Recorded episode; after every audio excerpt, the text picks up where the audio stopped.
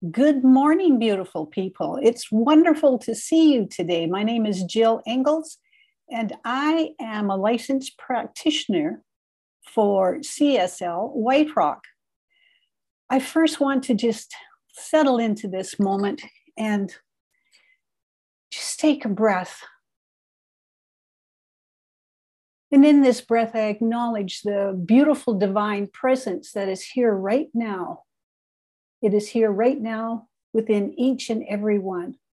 It is everywhere and it is everything. And I welcome everyone to this day of sharing, to being together. And with open hearts, we welcome each other to sharing this time in community, in being together, honoring one another, and honoring this beautiful thing we call life as we embrace it in our day and in this time that we share. So it is with an open heart, trusting nature, and all the good that I welcome everyone to join together and saying, Thank you, thank you for being with us today. Beautiful. Thank you so very much for being with us. It is my pleasure to introduce our returning musician, Theda Phoenix. Theda is a sacred sound channel, intuitive singer, songwriter, and recording artist whose angelic voice, intuitive shamanic music, and soul inspiring lyrics touch people. And we are here to be a part of that. Welcome back, Theda. Hello, thank you so much for having me. Ah.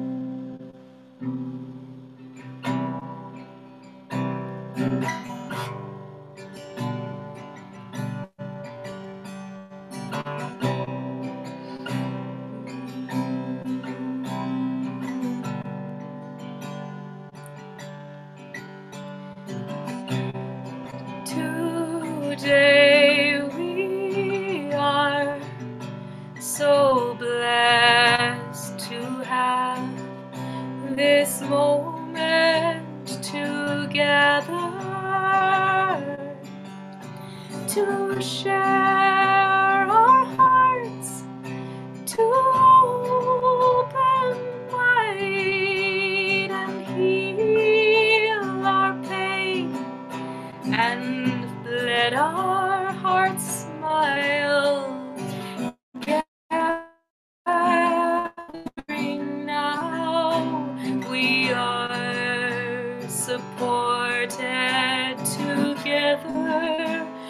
we can heal and feel and celebrate the divine gift of all of this, this life, this spirit.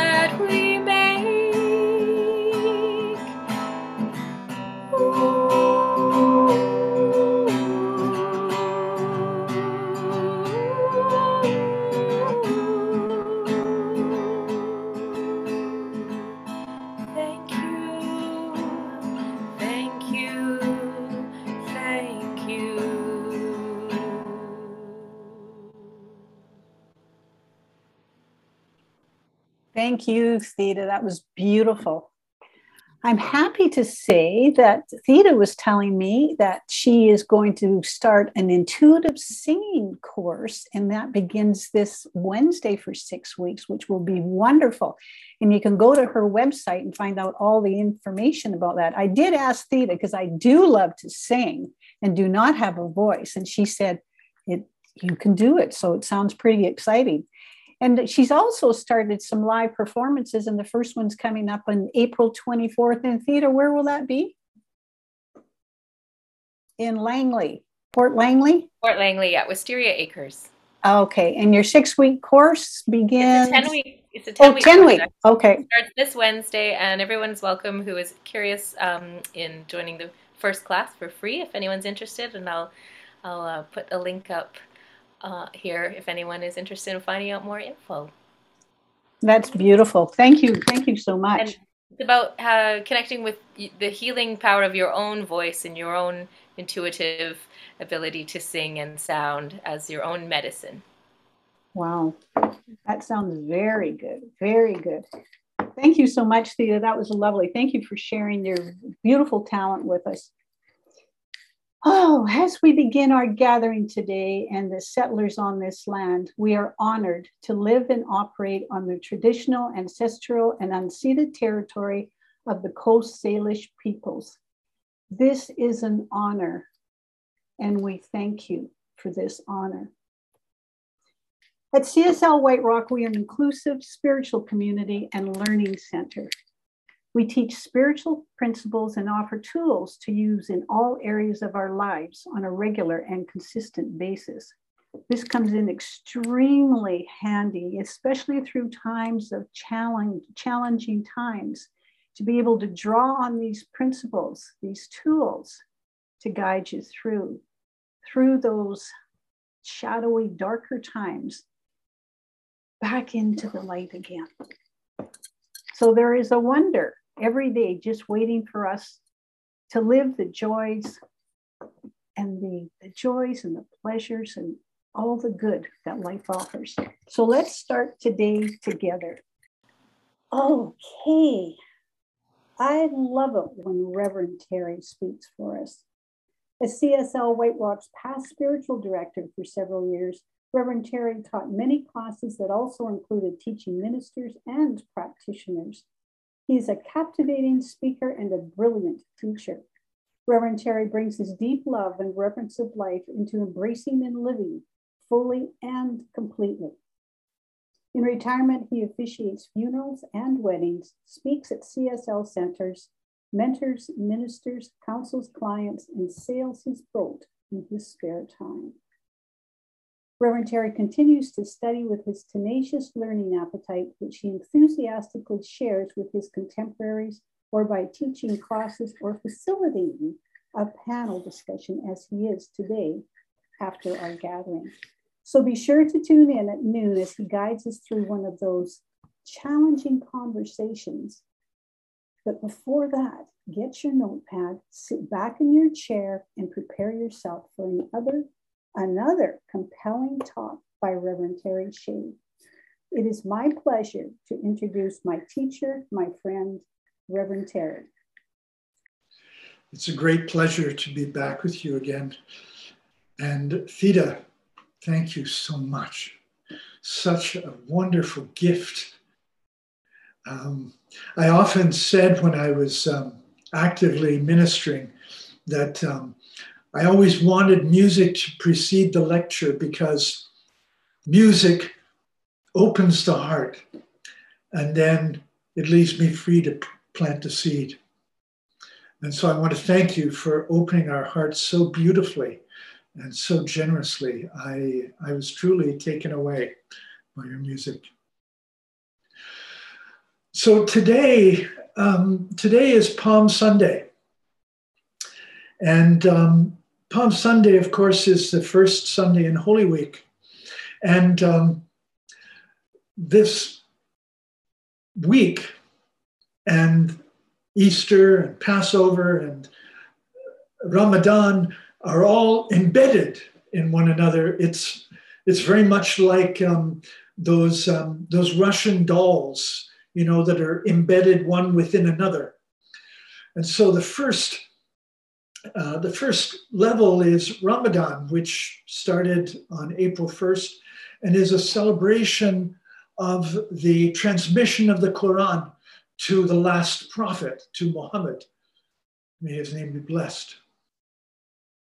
And then the Easter, of course, is not about transmission anymore, but now it is about transition, transition from death to life. And that transition from death to life, of course, in the death and resurrection narrative of Jesus. And then the next level down, of course, is the Passover. And The Passover is that movement, I think I called it a transfer of the people of God from slavery to freedom in the promised land. The title of the talk today that was suggested by CSL is Dance with the Donkey. And you, I would not be my normal self if I didn't kind of expand on that a little bit and say, if you dance with the donkey, you make an ass of yourself. And uh, um, the donkey, believe it or not, figures very heavily in the story of Palm Sunday. And not only the donkey, who, by the way, was referred to in the scriptures as an ass, but very specifically, not the donkey itself, but actually the colt of the donkey is the one that Jesus chose to uh, mount for his triumphal entry into Jerusalem. I want to start with that idea of trans, triumphal entry. And later, when you join me for the collaborative conversation with Stephen Jenkinson and your community leaders and elders, and also a surprise guest, you will hear him talk about slavery. And the idea of slavery itself, that movement from slavery in Egypt, or slavery to death, or slavery to ignorance, that is part of the, the message of Ramadan. That passage is critical in one very specific idea. And that is if you are a slave and you're seeking to escape slavery, what that means is anything that has anything to do with the slavery that you have experienced, you want gone. And you want the memory, even, of that slavery gone. But what is, what is it that you bring with you from your slavery but the longing for freedom out of the slavery that you still continue to carry with you. And so that slavery you carry with you becomes, in a very real way, the motivator for freedom. But it's not a good motivation. And here's why a little known fact from the scripture of the 40 days to get 17 miles, or sorry, 40 years to get 17 miles. None of the generation of Moses, including Moses himself, entered into the promised land. They all died en route. And it was only those who were free of that memory of slavery that were able to enter into the promised land. Even Moses was not allowed to enter. Why? Because carrying the seed of slavery within us poisons our freedom. And so those who entered had to have no memory of the slavery their forebears had endured. They had to be free in their minds and hearts before they could enter the promised land. And why is that so important? Because in slavery, there are two opposing principles. They are like sides of a coin. On one side of that coin is victimhood. And on the other side of the coin is entitlement. Victimhood and entitlement are closely interwoven. And we see that at work in our world today. I'll tell you a story. I went down to the beach with a friend not too long ago, and we were driving through the parking lots down the beach at White Rock. And you know how those parking lots are set up? You go in at one end, you make your long trajectory down the parking lot looking for a parking space. And then if you don't find one, you move on to the next one. And so I was in my car driving along, and there was a young woman with two little toddlers. One was in a carriage, and the other one, she was holding his hand, and they were walking along right in the center of the parking lot. And I was the car right behind her. And then there were a long line of cars behind me as she slowly made her way directly down the center of the parking lot. Now, of course, being a minister, I didn't blow my horn and ask her to move, but the car behind me did. And she immediately turned, looked at me, and gave me the finger.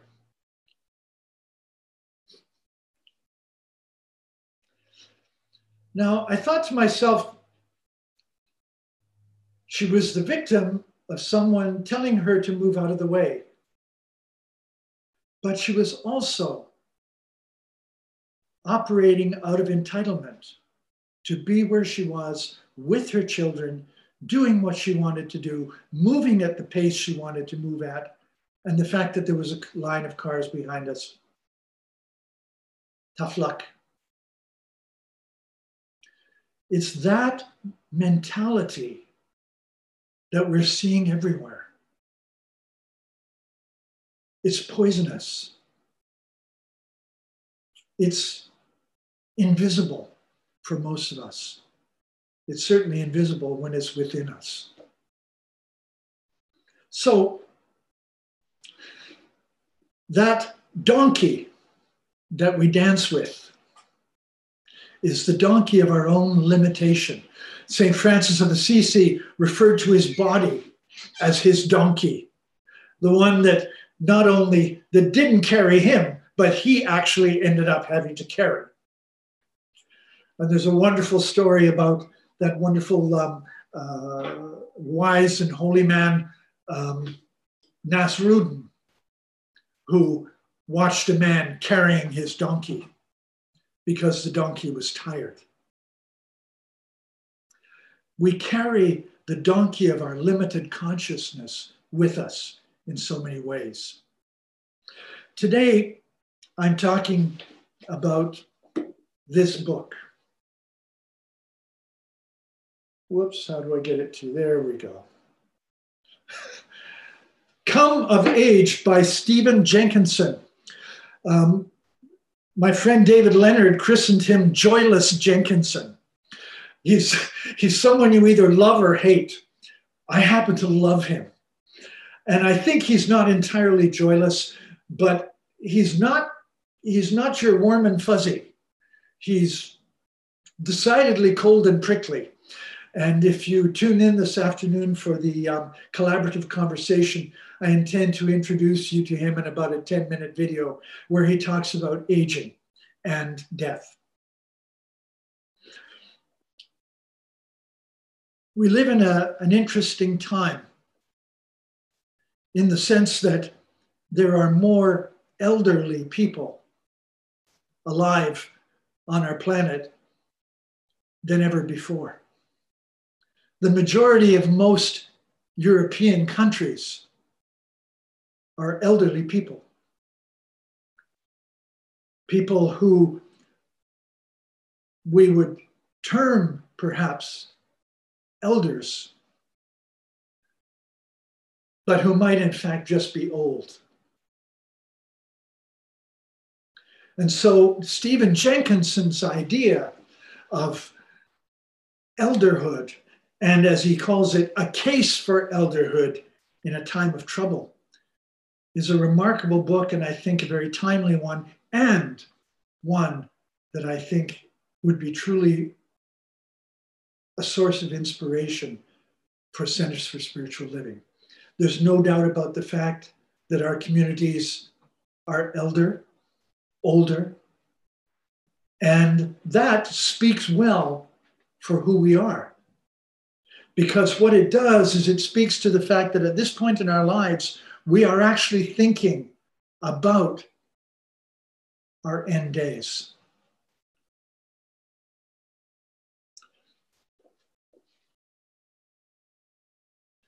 Jenkinson says this You're older now. You've grown into the fullness of your years. Yes, but you've done so in a time and place that is all but elder free. An etiquette of diminished expectation and decorum settles around you. Nothing instructs you now. Nothing vindicates you having lasted this long. The whisper campaign says that the kindness of life grows thin with age, and the frailties of time are a sign that you are being left behind by life, that the gods have other business now than you. That is the message of society. And it is a message many of us have adopted. I am the first to admit that I have had the worst relationship with aging. And I came by it honestly. My mother had three facelifts by the time I was 40. She lied about her age so frequently and so skillfully that she didn't actually know how old she was. And even now, none of us know quite how old she was. And to tell a story on myself, which I think is even more revealing, as I have aged and have had a series of relationships, every single one of my partners has become progressively younger. What does that tell you about my relationship with aging? Well, what I'm here to tell you is that I am in the process of developing a new relationship with my soon to be 75 years. That I am engaged purposefully in a journey that one of our elders, a man who I admire tremendously, former president of Religious Science International, Dr. Kennedy Shultz, and one of my personal elders. Kennedy shared a history with me in the sense that he was not qualified to be a minister when he became one. That is to say, he hadn't done all the prerequisite courses. He was um, a graduate of a 12 step program and he started his first church in a bar in Atlanta. And he said in his own defense, when I became a religious science minister, I saw the darkness and I wanted to find my way through the darkness. But in order to do that, I had to go into it. And so his approach to our teaching was to excavate the dark, painful, and hard places in our life, hoping that as he dug deeper and deeper and deeper, he would find the light. My beloved teacher, Kennedy, was a hard man, one of those firm believers in well, one of the things he said is about his church, for example, everyone was saying, Oh, you know, I found a home in religious science. And he said, We don't want people who are looking for a home. We want people who have a home. So he was tough, given to very much focusing on mind. But at the end of his life, when he was stricken with a brain tumor, all he wanted was to be loved. And as a matter of fact, he called my friend David Leonard, one of his students, to come and be with him in his final days. And he said to David, David, I was wrong. It's not about the head, it's about the heart. And all I want now is to be held. He died knowing that he had made that step from the darkness, from the slavery, and into the light. That's the journey of all of us. This is the time of our lives when we get to set aside all of our previous preoccupations, all of the struggles and the pains and the movement through the darkness. And if we're willing and if we're bold, we get to open up to the light that's been courting us our whole lives, the oneness that has been calling us. Last night, I shared with Jill the formative poem of my life when I re embarked on my spiritual path at 42 or 43. And the poem is Francis Thompson's The Hound of Heaven. I chased you down the byways and the highways, and you fled me in every possible direction. But in the end, you fled me, but I caught up with you. We're at the catch up place.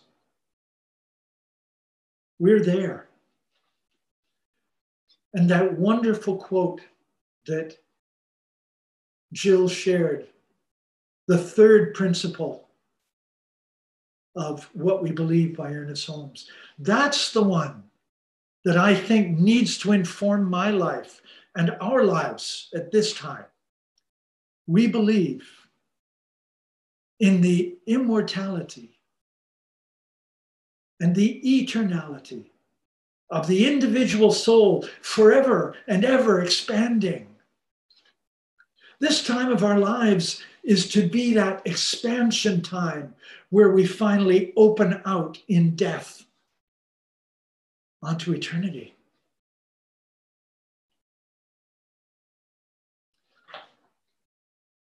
Ebenezer Scrooge now this is a this is a big segue. Ebenezer Scrooge at the end of the Christmas Carol. And if you have in your mind, as I do, Alastair Sim dancing in his nightshirt at the end of the final moments, and people saying of Scrooge, it was like he was a young man. It was like he had rediscovered life. Why and how? Because he had set aside all of those things to embark on what he had been called to be from the beginning.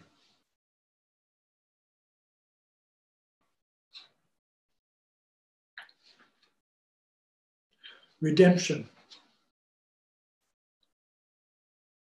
Our redemption is self made. We do it to and for ourselves. No one does it for us. There are habits of the heart, and they are often broken in crude ways.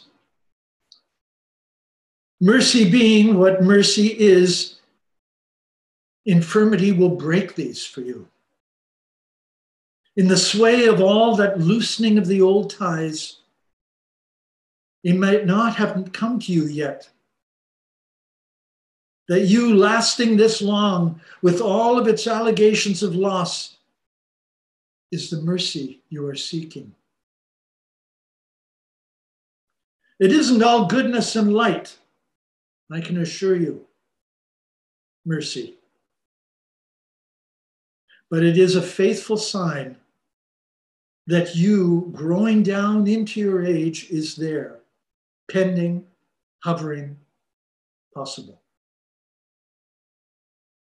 And for the sake of the young people around you, it is mandatory. Your aging, you see, is not coming to you. You are not its recipient, its victim. It's not inflicted upon you any more than the quiet enduring presence of the reasons for your birth and your life were inflicted upon you. Neither its master nor its teacher, you are age's practitioner now. Your aging is coming to those who attend to your later years. It's coming to the younger people around you. It is one of the examples that they will bring to their aging time. Your aging, its meaning and purpose is happening to them, not to you. A little bit of Joyless Jenkinson to conclude.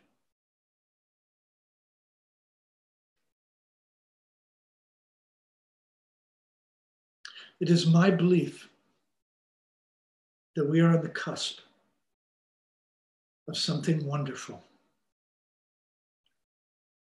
And the struggles and the pains, the horror, the sadness, and the grief that we are all bearing in these days, in these troubled times.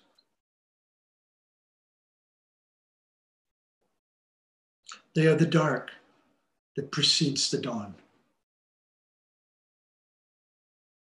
And it is consciousness, yours and mine, and as many people as we can touch that are the harbinger of the time to come. I bless you on your path. I love you. And I encourage you all.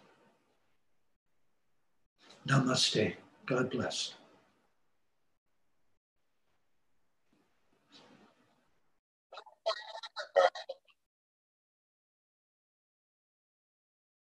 I'm going to listen on yours. Okay.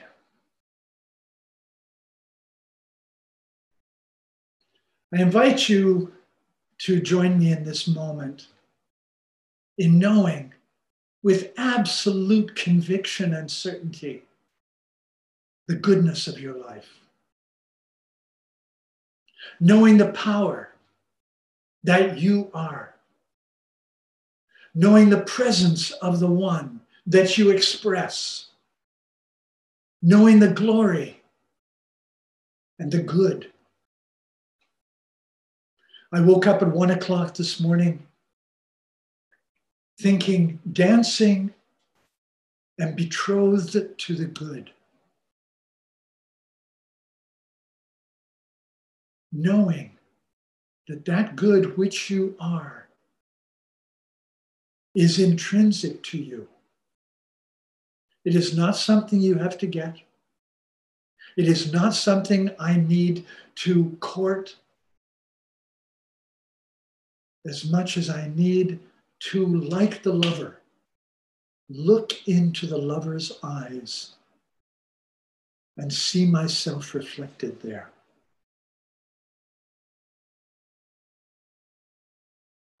The blessing, the glory, the good, and the love that is my life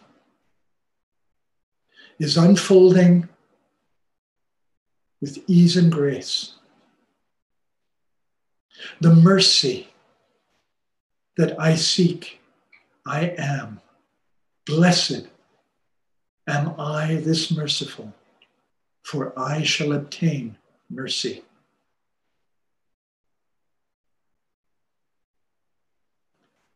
The peace that I seek is mine.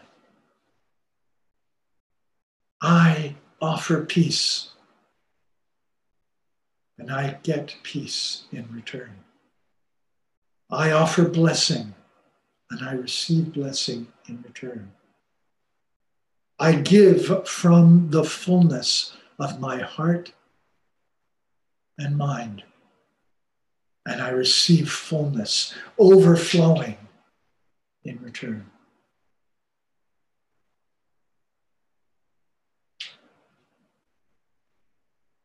I am grateful to know this truth and to live it freely and joyously. And if you agree with me, and if you're on board, then I invite you to affirm with me with certainty and clarity and purpose and conviction. And so it is. And so it is. Beautiful. Thank you. Thank you. Mm, what a gift. So, this is the time of our offertory. So, what was today's gathering like for you? If you have received value or good from this experience, then return that good with a donation to CSL White Rock, the gift that giveth. There are three ways to give. You can go to our website and donate on our website. You can give us a check, and there's also the option where you can e transfer. And all this information is in the chat. Thank you. Thank you for this. And I'd like you to join me if you wish, in this affirmation. Divine love within blesses and multiplies all that I have, all that I give, and all that I receive. And so it is.